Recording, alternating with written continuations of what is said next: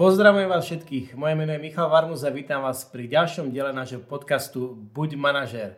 Dnešným hostom je e, inžinier Roman Adamik, PhD. Ahoj Roman. Ahoj, ďakujem za pozvanie. Roman je absolventom našej fakulty a môžem o ňom prezradiť, že sa už počas štúdia začal venovať športovému marketingu, ktorý riešil aj v rámci svojej diplomovej aj dizertačnej práce. Budeme sa rozprávať aj o začiatkoch na našej fakulte, aj o priebehu jeho štúdia a o ďalších veciach, ktorým sa venuje aj teraz. Roman, je to celkom dlhá doba, čo si vstúpil na pôdu našej fakulty riadenia informatiky, kde si začal študovať odbor manažment. Ako si spomínaš na to obdobie, ako si sa rozhodoval, prečo na túto školu ísť a aj na tie začiatky na našej fakulte? No bolo to v roku 2011, keď som nastúpil, tedy som mal 19 rokov No a dostal som sa na fakultu jednoducho. Nejakým nedopatrením sa ku mne dostala žltá knižka, študentom asi niektorým známa, kde boli vypísané predmety. A keďže ja som ešte v tej dobe úplne presne nevedel, čo chcem v živote robiť, a tie predmety mali široký záber, bol tam od ekonomiky cez ľudské zdroje, manažment a hlavne marketing, ktorom som sa neskôr venoval, keďže som sa v tom našiel, tak som sa rozhodol, že, že skúsim túto školu, dal som si prihlášku, prijali ma, no a potom už ostatok je história, ak sa hovorí.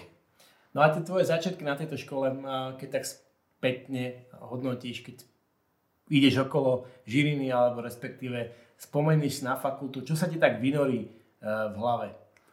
No sú to, povedal by som dve veci.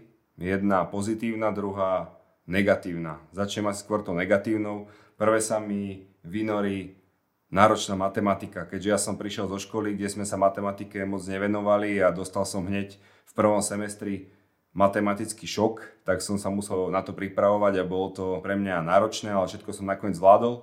A druhá taká emocia je, čo som už aj trochu načal, ak som sa našiel v tom marketingu, tak spomínam si na bakalárový predmet marketing, kde sme vypracovali práce o automobiloch a na finálnych prezentáciách sme vlastne, každá skupina ten automobil aj doniesli a priamo sme ukazovali na ňom, čo sme vlastne celý semester skúmali. No a s marketingom potom aj, aj druhý taký zážitok, už na druhom stupni na predmete marketingové riadenie, tak to si spomínam, aký to bol náročný predmet a tam som sa asi tak najviac naučil, čo mi neskôr pomohlo aj do života. Takže takéto emócie v podstate s odstupom času všetky mi pomohli.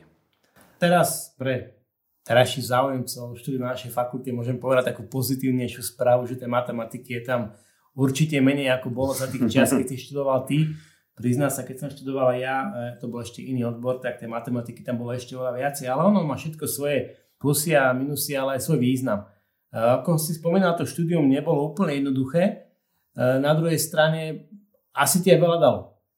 No to ide ruka v ruke, lebo keď je niečo jednoduché, dostanete to zadarmo, tak za prvé si to nevážite, za druhé nemusíte vynaložiť žiadne úsilie a tým pádom sa nič nenaučíte. Takže ja som si to aj veľmi dobre uvedomoval čo vlastne vidno aj na mojich študijných výsledkoch, že medzi bakalárom a inžinierom som sa vlastne veľmi zlepšil, lebo som si vtedy uvedomil, že keď pojem to ľahkou cestou a nič sa nenaučím, tak aj keď preleziem, tak v podstate v živote mi to nebude na veľa. Takže je to k tomu, ak sa človek tomu postaví. Čiže neskôr už som to cenil aj tie ťažké hodiny matematickej analýzy plné integrál a derivácií. Tak teraz už, ako sa spomínal, to trošku menej, ale na to spomíname všetci, čo sme absolvovali tieto veci v rámci svojho štúdia, alebo počas toho svojho štúdia si sa začal aktívne venovať aj športu. Z hľadiska riadiaceho pracovníka, by som povedal, alebo marketingára v rámci tohto. Kde si začal a vlastne čo bola taká tá, taká tá iniciácia toho celého? No ja som sa športu venoval v podstate už od malička. Najskôr som chodil na karate, neskôr som jazdil na BMX, na skate, potom ma začal baviť basketbal, ako som prvýkrát videl NBA a to bola vlastne pre mňa aj konečná. No a tam som nejakým zázrakom dokázal spojiť veci, čo sa týkajú školy a čo sa týkajú športu.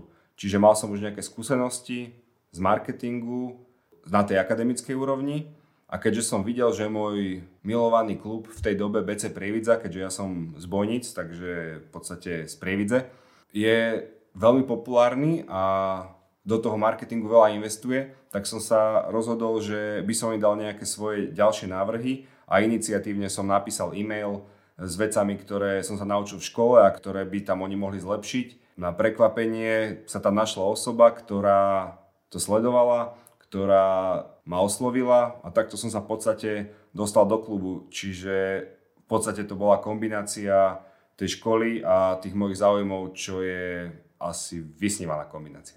Ty si mal aj to šťastie, že si s tým klubom aj precestoval niektoré krajiny v rámci, v rámci Európy, myslím, tým, že ste hrali aj Európsku ligu. Ako si to vnímal, túto možnosť, že si mohol tako cestovať a aj zažiť, rozprávať sa s predstaviteľmi iných klubov? No tak to je super, lebo ja keď som vlastne prišiel do klubu v prvej sezóne 2015-16, tak tam išlo všetko ako po masle, Prievidza vyhrala titul, ďalší rok sme sa vlastne kvalifikovali do Európskeho pohára FIBA, kde sa dokonca podaril aj obrovský športový úspech, tým bol postup do druhej skupinovej fázy. A hrali sme zápasy v podstate od Grevlin Dunkirk, čo je vlastne pri Lamanskom prielive až po Istanbul, takže po celej Európe. Čo mi to dalo, tak obrovský nadhľad, že videl som, ak sa to rieši na Slovensku a hlavne z pohľadu toho personálu, že koľko ľudí riadi klub na Slovensku a koľko ľudí riadi klub v zahraničí, kde sú vyššie rozpočty. Tie rozpočty boli celkom zaujímavé, asi keď si porovnával však v tej dobe. No nám sa smiali napríklad, keď došli z Tel Avivu, tak sa ma opýtal, tak medzi rečou prezident ich klubu, že a vy máte koľko miliónov rozpočet? Na tým sa človek už iba pousmeje, keďže tu sa vôbec nebavíme o miliónoch. Takže aj takéto e, veci človek vlastne také obzory si rozšíri, lebo v podstate už vníma tú situáciu asi inak. Tam bol taký zaujímavý prechod v podstate tým pádom, lebo ty si bol taký zamietený fanúšik e, basketbalu toho klubu Prievidza a potom si prešiel do tej manažerskej pozície. Bolo cítiť to rozdielne vnímanie toho klubu a toho športu z pozície manažera oproti tomu, ako si to vnímal, keď si bol iba divák?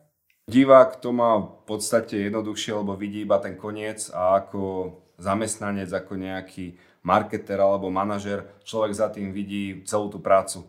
Ale aj keď z krátkodobého hľadiska si možno povie, že je to ťažké, ale z dlhodobého hľadiska, keď vidí človek nejaké výsledky tej hlavne dlhodobejšej, koncepčnejšej práce, tak v podstate sa z toho teší úplne rovnako ako aj fanúšik.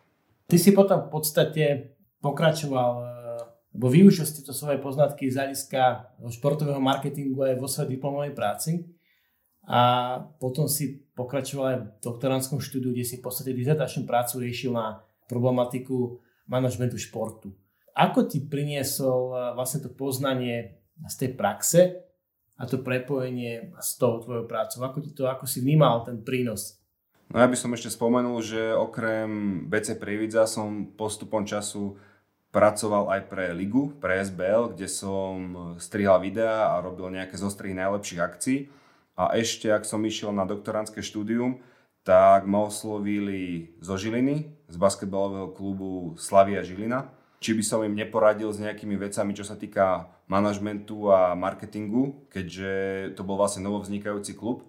No a tým pádom, že som poznal, ako funguje klub, ktorý je zabehnutý, myslím BC Prievidza, ako fungujú kluby, ktoré sú v zahraničí, kde majú o mnoho viac personálu, o mnoho väčší rozpočet a zároveň som trochu poznal aj, ako funguje liga, tak som to vedel skombinovať. No a s tým, že vlastne Žilina bola novo vzniknutá že všetky tie manažerské procesy sa nastavovali od nuly, tak potom človek vie získať veľmi dobrý obraz, čo všetko je možné, čo všetko je nemožné a ešte aj s tým silným akademickým backgroundom, kde sme sa vlastne 5 rokov venovali riadeniu, a ekonomike, marketingu, ľudským zdrojom, proste všetkému, čo k tomu patrí.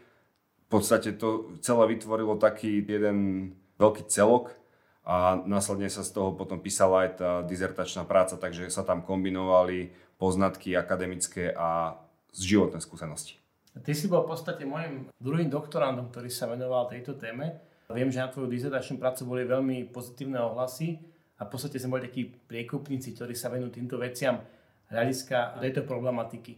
Vnímal si takú tú možnosť toho, že také porenie neorané na Slovensku ako takú výhodu, alebo skôr si má s tým problém, že sa tomu na Slovensku nikto na takejto úrovni nevenoval? Je to taká dvojsečná zbraň.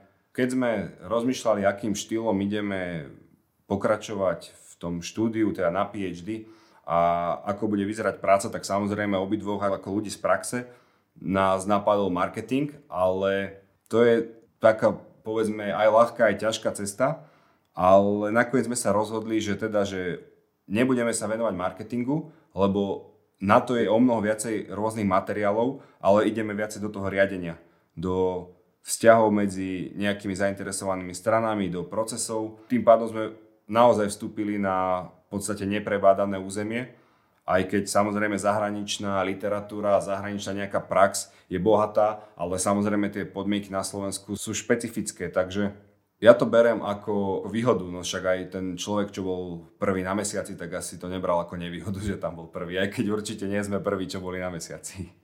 Áno, bolo to celkom zaujímavé obdobie, boli tam aj isté konferencie, publikácie, a prezradím, že nám z Romanom vyšla aj zaujímavá kniha v nákladateľstve Springer. Teraz pracujeme na ďalšej. Snažíme sa teda nejakým spôsobom tie poznatky aj dávať do takejto formy. Tým, že si vlastne prešiel e, tie jednotlivé športové kluby, venoval si sa tomu aj na tej vedeckej úrovni. Keď tak sa na to pozeráš e, z toho pohľadu, takého nadhľadu, kde vidíš ten najväčší problém, ktorý máme v slovenskom športe, respektíve problém, ktorý si ty vnímal v tých kluboch, ktorý si bol a ktorý si musel riešiť, alebo respektíve, ktoré sa nedali riešiť? No samozrejme, problémov je veľa, ale taký, čo sa mňa týka a čo sa určite dá ovplyvniť, tak to je určitá forma vzdelávania. A vzdelávanie to nemusíme chápať, že chodí do školy. Vzdelávanie je to, keď si pozriete nejaké video, čo vám pomôže, alebo vypočujete nejaký podcast, alebo niečo prečítate. A tu si myslím, že keby sa viac času venovalo práve tomuto, že nebudeme mať klapky na očiach a myslieť si, že čo robíme je najlepšie, ale trošku sa budeme snažiť si rozšíriť obzory, tak by mohol ten šport byť povedzme udržateľnejší, lebo u nás sa stáva samozrejme to, že aj úspešné kluby z roka na rok skončia a v podstate nie sú ani jasné dôvody. No a tu práve by mala prísť nejaká taká nová generácia manažerov, ktorí už tieto veci nebudú podceňovať a budú sa snažiť vzdelávať a napredovať, posúvať slovenský šport dopredu. Čo by si tak odkázal eh, študentom stredných škôl, ktorí uvažujú o štúdiu na vysokej škole, predtým, ako sa rozhodnú na akú školu ísť? A zároveň, čo by si odkázal tým, ktorí buď sú aktívni v športe, alebo chceli by pôsobiť v športe aj v budúcnosti na nejakých manažerských alebo funkcionárskych postoch?